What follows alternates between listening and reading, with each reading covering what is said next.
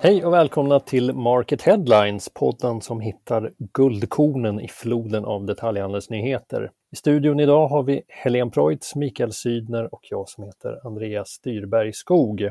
Ja, i handeln där jublas det ju över slopade restriktioner samtidigt som vi är inne i en forsande rapportflod. Den senaste veckan, om vi blickar tillbaks till förra fredagen, så har det ju kommit en hel del tunga aktörer. Det är H&M, Boost, Mästergruppen, Axfood, Footway, ÖB, Kesko säkert missa någon där, men generellt så kan man säga att de har klarat sig ganska bra försäljningsmässigt. Det har ju varit eh, muntra miner nästan överallt trots restriktionerna då. Undantaget är väl ÖoB som fortsätter tappa försäljning. Är det något annat som ni tycker sticker ut i den här floden? Ja, man kan väl säga gällande ÖB, så det intressantaste egentligen här, förutom att de minskade sin försäljning, är väl den här långvariga tvisten med de norska delägarna Europris. Eh, för fortfarande så tvistar de här båda parterna. Sen 2018 så äger ju Europris 20 procent av ÖoB och det har liksom varit en, en, plan att, att de skulle köpa resterande del i mm. bolaget. Men tvisten handlar om köpesumman, hur man ska räkna fram den. Precis, för vad jag förstår så ska den ju baseras då på rörelseresultatet för 2019. Men det är man, mm. inte, man är inte överens om det. Man väntar då på någon slags uppgörelse. Sen dessutom så har Europris ifrågasatt E ÖBS rörelseresultat även för 2020. Och allt det här ska väl eh, tas upp i rätten och man väntar faktiskt på någon slags avgörande ganska snart under första kvartalet 2022. Det var ju ett par år sedan när affären presenterades. Man kan ju tycka att det är ganska grundläggande faktorer som man borde vara överens om eh, innan man skriver under något avtal. Hur köpesumman ska beräknas. Det kan vi tycka, tycker inte de. ja, tanken var ju alltså att eh, de skulle köpa hela i förlängningen. Eh, Europris skulle förvärva hela ÖoB. Alltså det känns väl som förutsättningarna där är lite skakiga om de inte ens kan komma överens om köpesumman i det här läget. Man ska inte göra affärer med normen, är det kontentan? jag vet inte om vi ska dra så drastiska slutsatser. Fråga gränshandel. Vi kan göra ett undantag just där. Mikael, eh, hade du, du hade också hittat något eh, uppseendeväckande i veckans rapporter va? Ja, eh, först skulle jag dock vilja säga att ehm, det är otroligt välkommet besked idag såklart kring restriktionerna för handeln eftersom vi förmodligen då får se ett mycket större flöde och mycket mer rörelse i samhället generellt då. och det vet vi att det gynnar ju alltid handeln så att det här, det här är väl det bästa beskedet på länge sen pandemin kom va? Kan man inte säga det? Ja, äntligen börjar man ana ljuset i tunneln känns ja. det som. Jo, och sen som svar på din fråga då. Eh, jag reagerar ju lite där på Footways ganska skrala lönsamhet. Eh, med en omsättning då på 1,5 miljarder för 2021 och ett rörelseresultat på, på 6 miljoner kronor. Ehm, även om det är fokus på tillväxt då, som, som Daniel Mybach säger, vdn, eh, så är det ju liksom en anmärkningsvärt låg marginal. Det, det reagerade jag på. För att det känns ju annars som att allt fler och fler pure players pratar om vikten av att växa med lönsamhet. Förut var det nästan en grej att du ska liksom satsa på tillväxt och det får kosta vad det kostar. Men nu pratar ju faktiskt fler om att nej, men vi ska växa med lönsamhet. Det, det blir allt viktigare. Men utan att ha alla detaljer där kring just Footway så tycker jag ändå att på 1,5 miljarder borde man kunna lämna lite mer. De har väl gått in i en, en ny fas nu med att satsa på förvärv. Startade väl med Sportamore där och det kommer ett lite förvärv utanför kärnaffären idag också. Netlens eh, satsar på, på linser på nätet också. Ja, precis. Eh, även jämför talen föregående period var väl inte heller någon strålande lönsamhet för Foodgay. Precis, så att, ja. Får vi se vad det där tar vägen. Men, men det är klart att det är, de är på en intressant resa i det stora hela. Men, mm. men lite måste man ju reagera på det resultatet. Kan jag mm, har lite att fundera på där. Det händer ju trots allt mer än rapporter i detaljhandeln och eh, kikar vi i klicktoppen på market.se den här veckan eh, får man säga att det varit lite kundmötestema kan man säga. Empati Grand Prix har avgjorts. De har utsett de mest empatiska kedjorna i handeln enligt kunderna då. Eh, samtidigt så har kundmötesbarometern som vi pratade om förra veckan fått fortsatt bra läsning och eh, man kan väl konstatera att flera av de som prisades på Empati Grand Prix också finns med i toppen här på Castitudes kundmötesbarometer.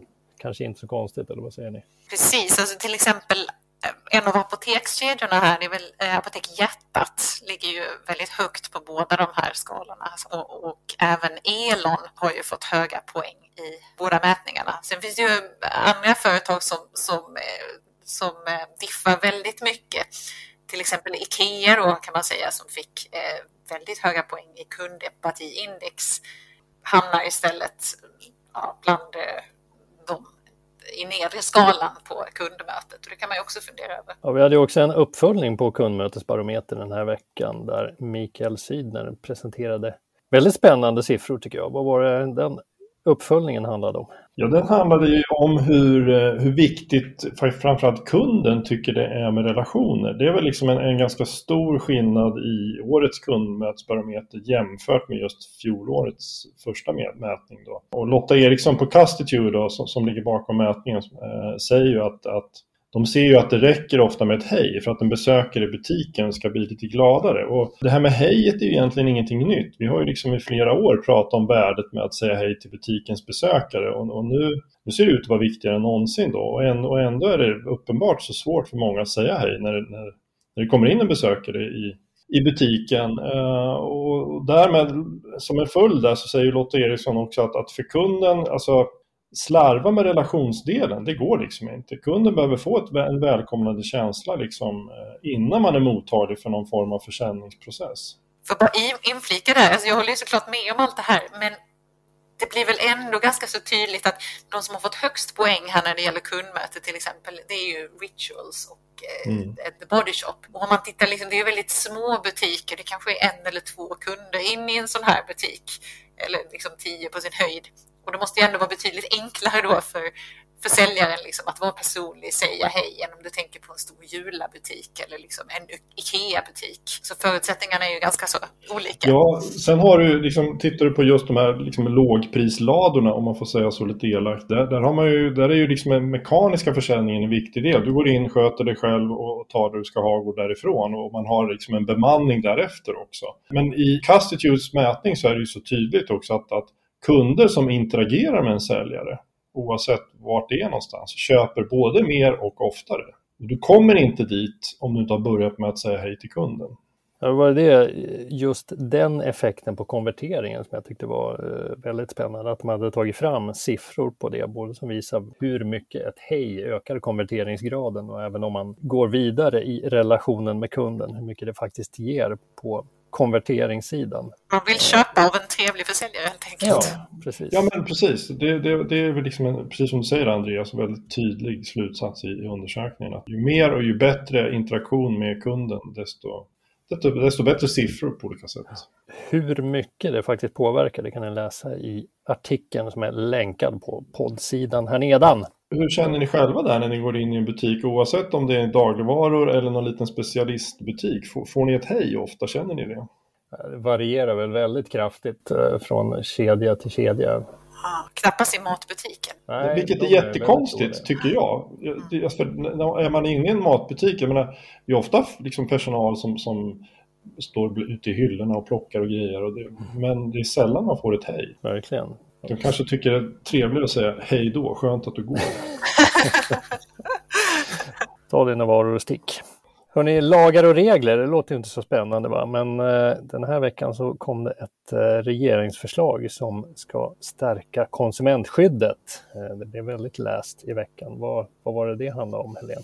Ja, det var en rad punkter här som framgick i den här lagrådsremissen eh, och eh, det är ju då konsumentskyddslagen som ska stärkas framförallt på tre olika områden.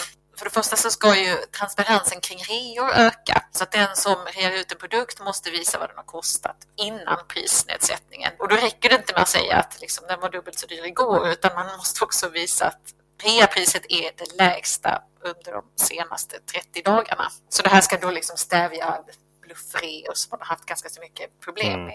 Tror ni att det här kommer råda bot på bluffreorna? Ja, men de kommer väl alltid att finnas där på något sätt. Det har, har det inte varit prat om det här också i väldigt många år om bluffreor? Absolut. Det, kommer man liksom någonsin att liksom komma till rätta med det på något sätt? Det är ju rubriker i kvällstidningarna varje Black Friday-rea. Liksom. De avslöjar. Ibland gör de det ju inte särskilt smidigt heller, att de glömmer liksom de gamla prislapparna under realapparna så att man eh, faktiskt kan se vad det tidigare priset var. Kreativa kanske kan hitta nya vägar omkring det här. Jo, men man får väl vara lite mer uppmärksam som konsument också. Dessutom så har du ju sån enorm transparens på nätet också med vad saker och ting kostar. Så att du har ju en, mm. du kan ju ändå skaffa en hygglig nivå om vad, vad, vad är ett normalpris för den typen av produkt. Jag gjorde lite research, jag tror det var under Black Friday här, eh, för att se prisutvecklingen på, hos olika aktörer och ett antal varor och eh, där ser man att de är i, i viss grad redan anpassat sig till den här 30 dagars regeln. Många varor som man tittar på är ju rena kampanjvaror som de tar in någon månad innan rean och sen har de ett pris då och sen sänker de det till rean och sen försvinner den ur sortimentet igen. Ja. man kan ju fundera hur, hur stor effekt den här 30 dagars regeln kommer ha egentligen. Jag tycker de kunde ha tagit i lite extra för att råda bot på bluffreorna. Jag vet inte vad ni säger. Du vill ha lite mer absolut. polisiära insatser? Ja, du är lite mer anarkistisk. Va? Ja, absolut. Gärna böter helt enkelt. Eller? Mm. Hörrni, det är dags att runda av. Här på Market Headlines där rear vi inte ut något innehåll i alla fall. Vi är ju alltid gratis och vi är som vanligt tillbaka igen nästa vecka. Vi säger trevlig helg så länge. Tack så mycket.